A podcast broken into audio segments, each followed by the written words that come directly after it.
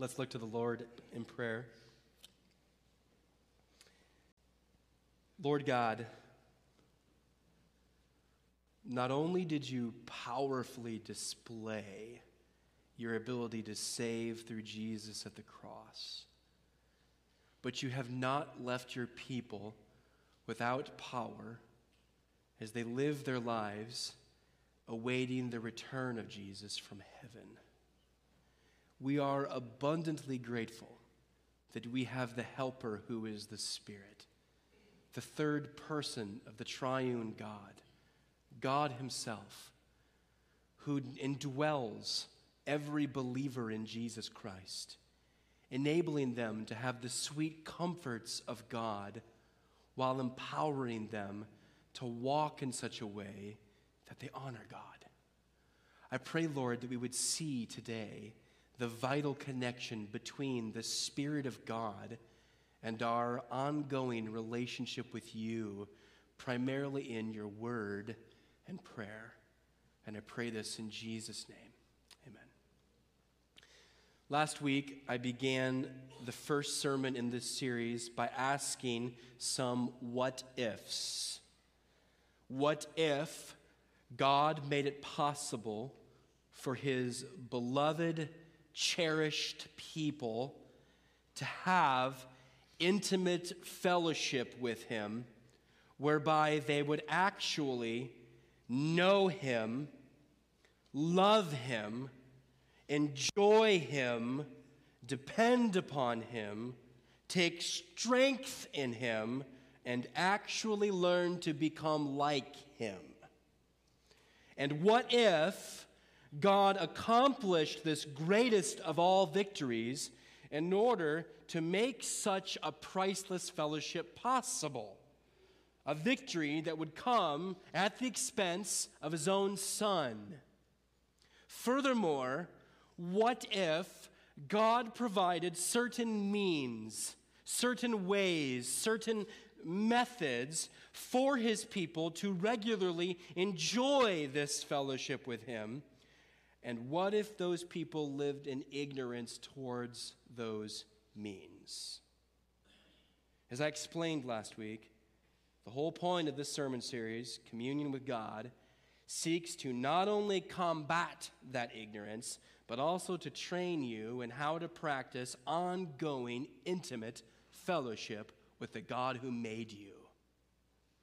Once again, the aim of this series is to equip you to practice communion with God through the God given means of Bible meditation and prayer. And this is how I have defined communion, if you recall from last time. Communion with God is receiving God's loving communication to us while joyfully responding through our union with Jesus. So, communion with God, as we talked about, includes his loving communication of himself to us, primarily through his word, the Bible, while we return both communication and worship in prayer to him, as made possible through our relationship in Jesus Christ, the one who paid for our sins and has made it all possible. And often, as I related, this word communion, as I'm going to use it over the course of this series, it's used interchangeably with words like fellowship and relationship. So when you hear communion, you should think of connection and relationship and intimate fellowship with God Himself. And the goals, the goals of this series are twofold. Number one, to increase your knowledge of communion with God through Bible meditation and prayer. And number two, to equip you to practice communion with God through Bible meditation and prayer. And after today, we're going to have four more messages two on meditation, two on prayer. And one of those on meditation is going to inform you, and one of those on meditation is going to equip you. And one of those on prayer is going to inform you, and one of those on prayer is going to equip you so that you not only know, but you understand how to put all this into practice. And last week we saw sermon number one that God has made joyful communion with Him possible for believers in Jesus Christ. And today we build on this idea of communion with God. Sermon number two, our big idea this morning Christians need to commune with God daily. We need to commune with God daily. Not only has God made communion with Him possible for believers in Jesus, but it is actually vital for believers to practice this communion with God each and every day. I am convinced from His Word. Paul, the apostle, he clearly communicates this truth, I think, in his letter to the Galatians. And we're going to primarily focus on the verses that were just read Galatians 5 16 through the end of the chapter. And in this letter, the constant need for divine fellowship is clearly communicated by the Apostle Paul to the local churches of Galatia. As he's writing to them, he's clearly communicating the need for them to have divine fellowship on an ongoing basis. Notice with me, he commands the Galatian believers in verse 16, look there with me, to walk by the Spirit. Then in verse 18, he commands them to be led by the Spirit. And then in verse 25, he tells them to keep in step with the Spirit. These instructions strongly encourage intimate, ongoing communion with God as a believer walks with Him in a relationship. But to apply this accurately to our lives today, we need to understand some things. Number one, we need to know what Paul meant by those words walk by, be led by, and keep in step with the Holy Spirit. Number two, we need to understand why this activity is so important for believers as they battle against sin in their lives. And number three, we must grasp how to conduct such a walk in order to enjoy the great blessings that spring from it. So notice all three of these verbs. Verse 16, walk by. Verse 18, led by. Verse 25, keep in step with. They all essentially refer to the same action towards the Holy Spirit. Walking by the Spirit, being led by the Holy Spirit, and keeping in step with the Spirit all essentially refer to the Holy Spirit's guidance and power over a Christian's life and the Christian's dependence upon that guidance. These terms, they explain the spirit controlled life of a believer who has learned to depend upon the Lord at each and every step of life. To walk by the Spirit, in other words, my friends, is to walk hand in hand with the Spirit in constant reliance upon Him. And the command walk by the Spirit in verse 16, that's going to be the primary focus of this message. Because walking illustrates well the idea of the spirit controlled life, one that is marked by a daily, ongoing communion with God Himself. So the command is to walk daily with God. Now, please grasp this. This is crucial. It is crucial for Christians to walk by the Spirit because a spiritual battle rages in us and around us. The internal battle that each and every one of us, you and I, if we're believers, this, the internal battle that each and every one of us believers faces daily is called by Paul in verse 16. Look there, the desires of the flesh. According to verse 17, the Holy Spirit who resides inside all believers. If you didn't know that, know this that when you put your faith in Jesus Christ, God Himself, the Holy Spirit, He comes and actually resides inside of you. It's an amazing miracle. He does this. And according to verse 17, the Holy Spirit who resides inside of all believers, He wars against the flesh, and the flesh wars against Him. This word flesh is particularly important for us to understand as it refers to the internal battle that Christians continually face. Though the word can, and sometimes does in the New Testament, simply refer to the human body, it often represents something more. as it often represents the limitations of the human condition that have been imposed upon humanity by sin. So it uses it in a derogatory sense. The flesh is that still broken part of Christians that struggles in opposition towards God. It is that sinful inclination that believers still face and must battle each and every day.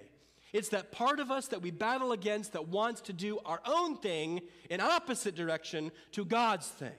That's the flesh. But in verse 16, Paul writes that if Christians walk by the Spirit, they will not gratify the desires of the flesh. In other words, if Christians walk under the ongoing guidance and empowerment of the Spirit of God, then Christians will actually be able to resist the sinful desires of their inner cravings. They will begin to resist the flesh. My friends, God has not left you as slaves to sin if you know Jesus. Not only has He converted you and given you a transformed heart if you know Jesus, but in Jesus Christ, He's also given you His Spirit, whereby if you walk by Him, you can begin to slay sin in your life. Notice the deeds of the flesh as Paul describes them in verses 19 through 21 sexual immorality, impurity, sensuality, idolatry, sorcery, enmity, strife jealousy, fits of anger, rivalries, dissensions, divisions, envy, drunkenness, orgies, and things like these, Paul says. So, in other words, my friends, anytime you lust, anytime you erupt in anger at another person, anytime you have bitter jealousy towards another, anytime you sin, essentially, you are committing a work of the flesh. And these evil deeds should be resisted by Christians, for they're the exact opposite of the spirit empowered graces which should mark the children of God. And these graces are mentioned in verses 22 and 23. It says, the fruit of the Spirit. So here's the fruit of what comes from walking with the Spirit the fruit of the Spirit is love, joy, peace, patience, kindness, goodness, faithfulness, gentleness, self control. God's way, the way of the Spirit, is a far better way than the way of the flesh. And the way Christians resist fleshly desires and bear the fruit of the Spirit is by walking by the Spirit. Once again, verse 16. But I say, walk by the Spirit, and you will not gratify the desires of the flesh. So, if Christians live under the Holy Spirit's guidance and control, they will be able to resist temptation and display God honoring character in their lives. Over the course of their lives, piece by piece, year by year, decade by decade, even, over the course of their lives, by walking by the Spirit, believers will be able to battle and defeat fleshly temptations and walk in ever increasing holiness before God. We will be in the war and we will be gradually winning the war. But, my friends, and this is where I struggled for years, we must understand how to actually walk by the Spirit if we are to defeat the flesh and live lives of increasing holiness before our God. You may say, well, walk by the Spirit. That sounds wise. That sounds good. I get that. I want that. How do I do it?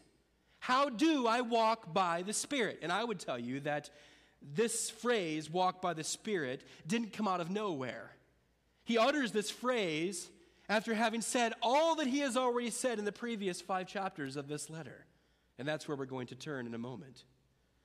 As important as the Spirit's guidance and empowerment are, believers must recognize precisely how to walk hand in hand with Him in order to resist fleshly temptations and bear spiritual fruit in their lives. And I'm convinced, based upon Paul's letter here, that Christians walk by the Spirit through a continued faith in Jesus. A faith which is informed and strengthened by God's word and is vitally connected to prayer. In other words, a faith that is empowered by communion with God. So, in order to grasp this, we have to see the connection between walking by the Spirit and Paul's statements earlier in this letter to the Galatians regarding the Spirit's connection to a believer's faith. Turn back with me to, to Galatians chapter 3. Galatians chapter 3. Here in Galatians 3, Paul is rebuking the believers of Galatia because of their willingness to return to the law of Moses for their direction in life, as it has been urged upon them by some most unhelpful teachers. And they're, they're tempted to do this rather than continuing with their spirit empowered faith in Jesus through the gospel message that had been declared to them. Notice verse 1, Paul rebukes them. He says, O foolish Galatians, who has bewitched you? So then Paul proceeds to make an argument for them. And he argues that these Christians originally received the blessing of the Holy Spirit of God when they simply believed in Jesus Christ upon hearing God's word, the gospel. They didn't get the Spirit by obeying the law of Moses. They got the Holy Spirit of God when they believed upon Jesus. And Paul rhetorically asks them in verse 2 Did you receive the Spirit by works of the law or by hearing with faith? And the answer is obvious. It was for them, it is for us if we know Christ. They received the Holy Spirit when they believed in Jesus, not when they attempted to obey the law of Moses. He then asks them some further provoking questions in verses 5 and 6. Notice those. He says, does he who supplies the Spirit to you and works miracles among you do so by works of the law or by hearing with faith? Just as Abraham believed God and it was counted to him as righteousness. The Spirit he supplied to them. They're able to perform great things in His name, not because they've attempted to keep the law of Moses and its commands, but because they've had faith in Jesus the Son, just like Abraham, who believed God and had his belief count to him as righteousness. The blessings of God come through faith in Jesus, the Son of God. And Paul writes similarly in verse 14. Look there. He writes, so that in Christ Jesus the blessing of Abraham might come to the Gentiles, so that we might receive the promised Spirit through faith. So, for all people, Jews and Gentiles alike, the blessings of God come through faith in Jesus Christ. The only way we enjoy the blessings of God, including the gift of the Spirit of God, is through faith in Jesus Christ. If you want the Spirit of God, you must have faith in Jesus Christ. And if you want the strength of the Spirit of God, you must focus in on your faith in Jesus Christ. Paul's point in this chapter is that the Galatian Christians first received the Holy Spirit when they believed in Jesus, by simply depending upon Him from their hearts. And the truth about Jesus Christ was communicated to these people through God's word as they heard the gospel proclaimed to them. Look at verses 1 and 2 once again. He writes, O foolish Galatians, who has bewitched you? It was before your eyes that Jesus Christ was publicly portrayed as crucified. Let me ask you only this Did you receive the Spirit by works of the law or by hearing with faith? What Paul is saying is, you received the Spirit when you first heard the good news about Jesus Christ crucified. Paul and others came into the region and they proclaimed Jesus Christ and they heard of Jesus Christ. They heard the Word of God and they believed in Jesus Christ. And as a result of their believing in Jesus Christ, the Spirit of Jesus Christ came upon them. They heard the good news, the Word about Jesus, they believed, and the Spirit came. So instead of returning to their old paths, Paul is urging these believers to continue in the same spirit, through the same, through the same faith, and according to the same gospel word. He doesn't want them to go back to the old way. He wants them to continue with the message about Jesus, the Word of God. Paul wants these believers to continue in the Holy Spirit's guidance and strength by pressing forward in their faith, a faith which comes through frequent hearing of gospel truth in God's Word.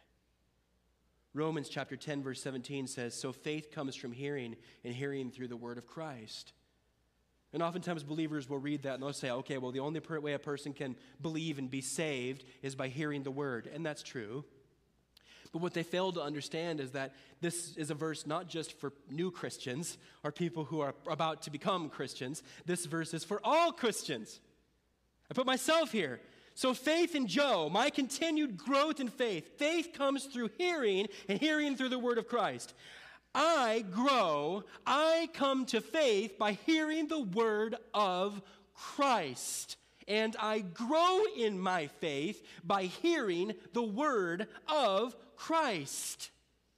So they are to continue with the Spirit by continually looking to the gospel word in faith. All of that is prior.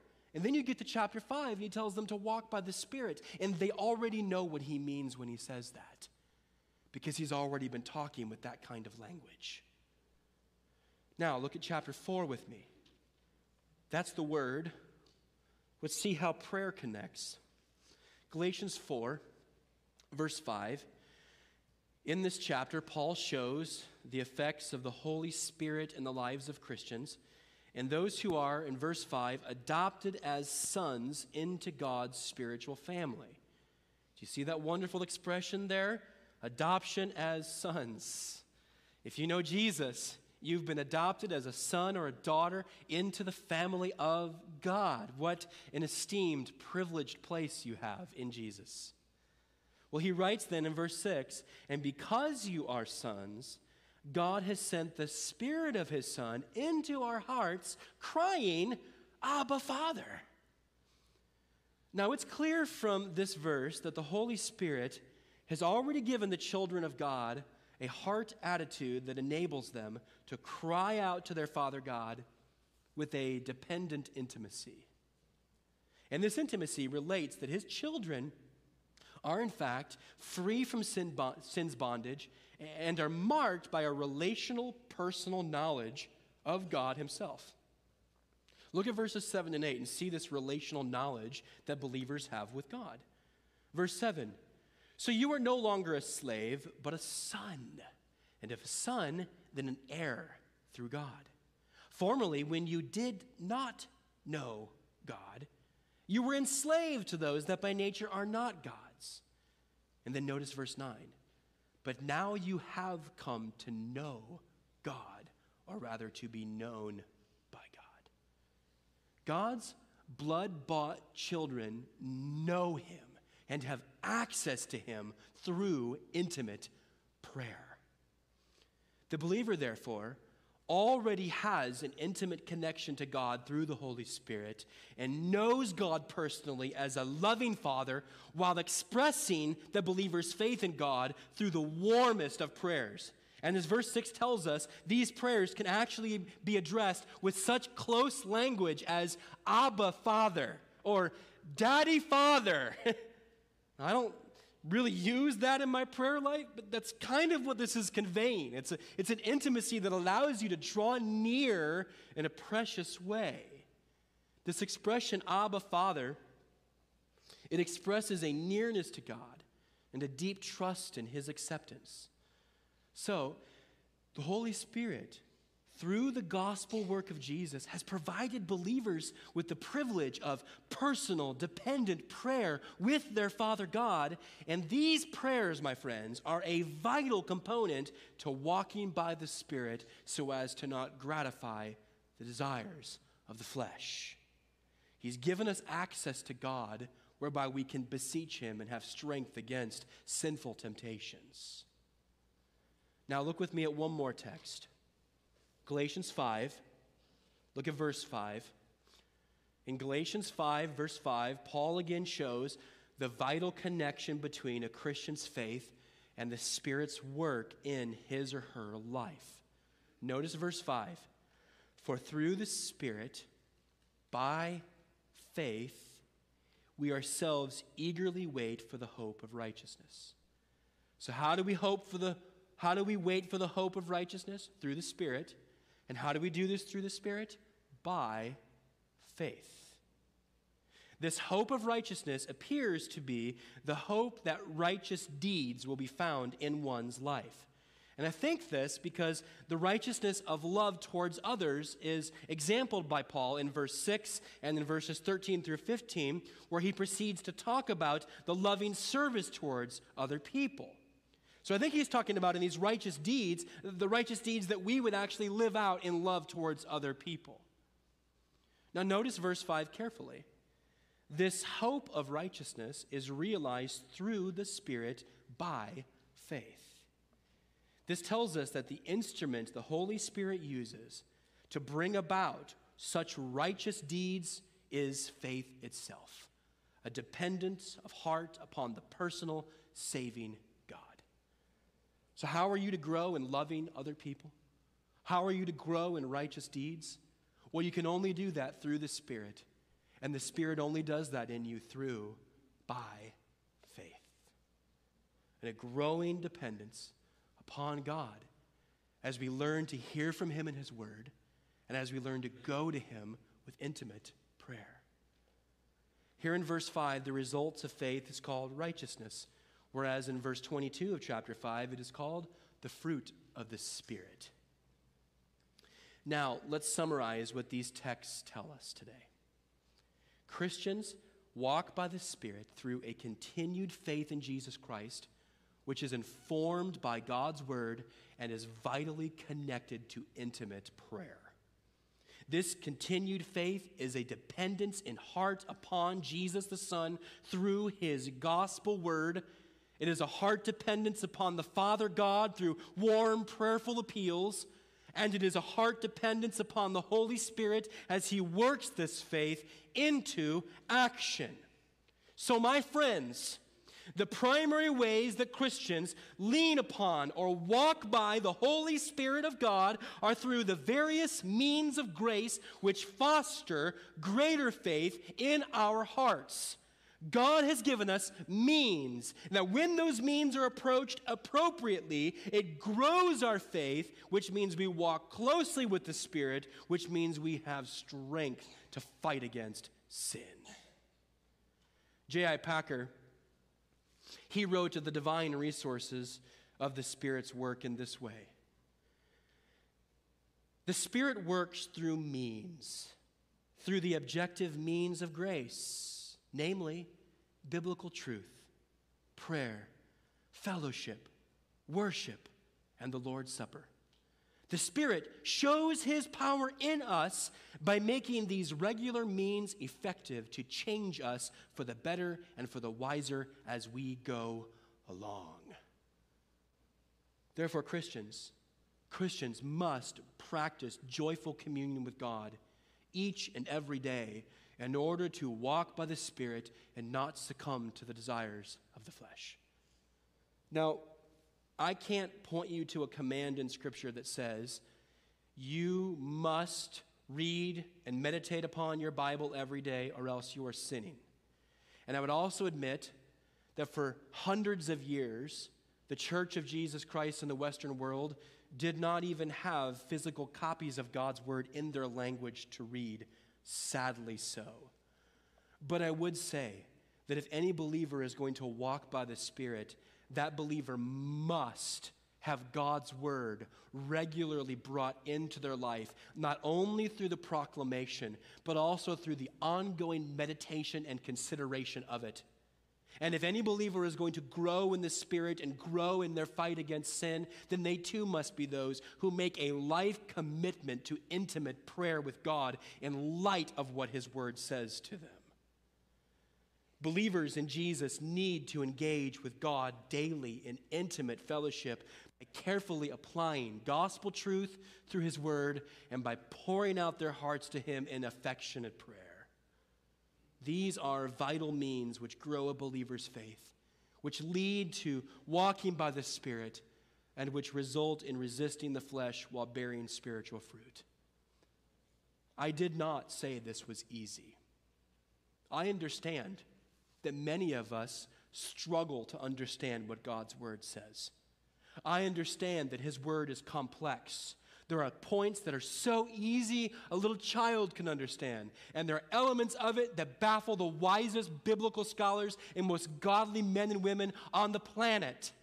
It is God's word. What would you expect? He makes himself accessible to little ones, and yet he shows his mastery of wisdom to all of those who think themselves smart. His word is the communication of God Himself. And God Himself has shown us in His Word that He welcomes sinners who have been redeemed to come before Him and say, Abba, Father. He's opened up this kind of a door, and that door, though it be a challenge for us, though we need each other to help each other in this, that door is the only way you will grow in your walk with God. So let's bring this all home with three realities. Reality number one non Christians, non Christians are still on good terms with their flesh. Non Christians are still on good terms with their flesh. My friends, you cannot walk by the Spirit if you do not have the Spirit. And the only way to have the Spirit is through faith in Jesus Christ, the Son of God. Galatians 3, verse 1 and 2, Paul says, It was before your eyes that Jesus Christ was publicly portrayed as crucified. Let me ask you only this Did you receive the Spirit by works of the law or by hearing with faith? Jesus was shared, he was proclaimed, he was crucified for the sins of sinners. And the only way they can receive God's blessing, God's gift, is through faith in Jesus Christ. The Spirit is only received through faith in Jesus the Son, the one who was crucified for the sins of sinners. And my friends, understand today that Jesus, God's Son, died on the cross to pay for your sins and my sins. If you put your faith in Him, then He is your Savior. Your sins have been paid for. He died for you. You must believe in Him. You must repent of your sins and embrace the Savior in faith, and you will be saved. And upon your salvation, God's Spirit will come upon you. Not in some way that you will physically feel, but in a way that over the course of years and decades you will see God has been with me, the Spirit has been resident inside of me, because I am not who I once was. That's how you tell the Spirit is with you. The bulk of the people in our world do not have the Spirit of God and remain on good terms with their fleshly desires because they do not know Jesus as Savior and Lord. But Jesus has made a salvation possible that not only frees sinners from the consequences of their sins, but it frees them also from slavery to fleshly desires. Paul says in Romans 8, verse 1 There is therefore now no condemnation for those who are in Christ Jesus. Oh, praise God, if I'm in Christ, there's no condemnation. And then he says, For the law of the Spirit of life has set you free in Christ Jesus for the law, from the law of sin and death. Free from condemnation, free from sin's enslaving mastery over my life. Through Christ, my friends, you can be set free from sin, its consequences, and its power. So, will you trust in Jesus in order to be free from sin and to obtain the Spirit of God who will enable you to battle your sinful desires. That's the first reality. Second reality Christians are in a constant state of war with the flesh. And I fear that some of you don't understand that. Christians are in a constant state of war with the flesh. We must walk by the Spirit so as to not gratify the desires of the flesh. The spirit and the flesh are in a constant conflict, one that we experience every day in our bodies, one that we experience every day in our relationships with others, one that we experience in our aspirations and our priorities and our outlook on life. Galatians 5, verse 17 the desires of the flesh are against the spirit, and the desires of the spirit are against the flesh, for these are opposed to each other, it says.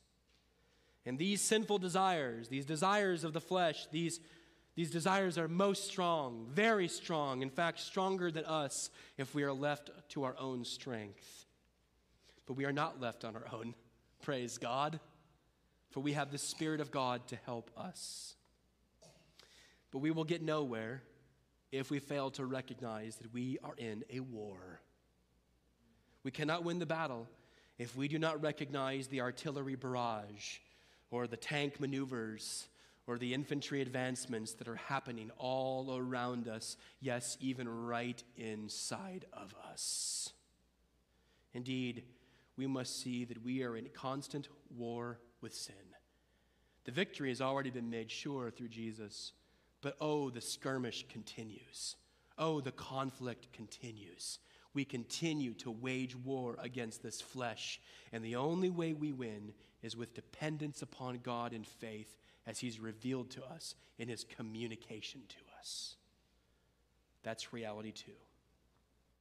And reality three is this Christians must commune with God daily in order to fight their daily battle with sin. We must walk by the Spirit in order to not gratify the desires of the flesh. If we walk under the ongoing guidance and empowerment of the Spirit of God, then Christians, with ever increasing strength and success, will be able to resist the sinful desires of the flesh. God, in His mysterious sovereignty, sometimes allows us to battle for a while, years even but over the course of our lives, as we walk with God in His Word and prayer, taking our relationship with Him as the most serious thing, we begin to see one sin slayed after another. To the point that when Jesus comes, we are far more holy than on the day when we first embraced Him in faith. This requires us to take up the arms of faith, and the weapons we take up are found squarely in our relationship with God Himself. Oh, my friends, our mightiest weapon is to engage the Holy Spirit of God, and we engage Him when we commune with God Himself. We must therefore build up our faith in Christ by carefully applying His Word and by pouring out our hearts to Him daily, even constantly in prayer. For when we cling to God, He strengthens us for the battle, and we begin to live out the fruits of the Spirit love, joy, peace, patience, kindness, goodness, faithfulness, gentleness, self control. We begin to look like kingdom people. And oh, the bliss when God's people walk in holiness with one another. Christians need to commune with God daily.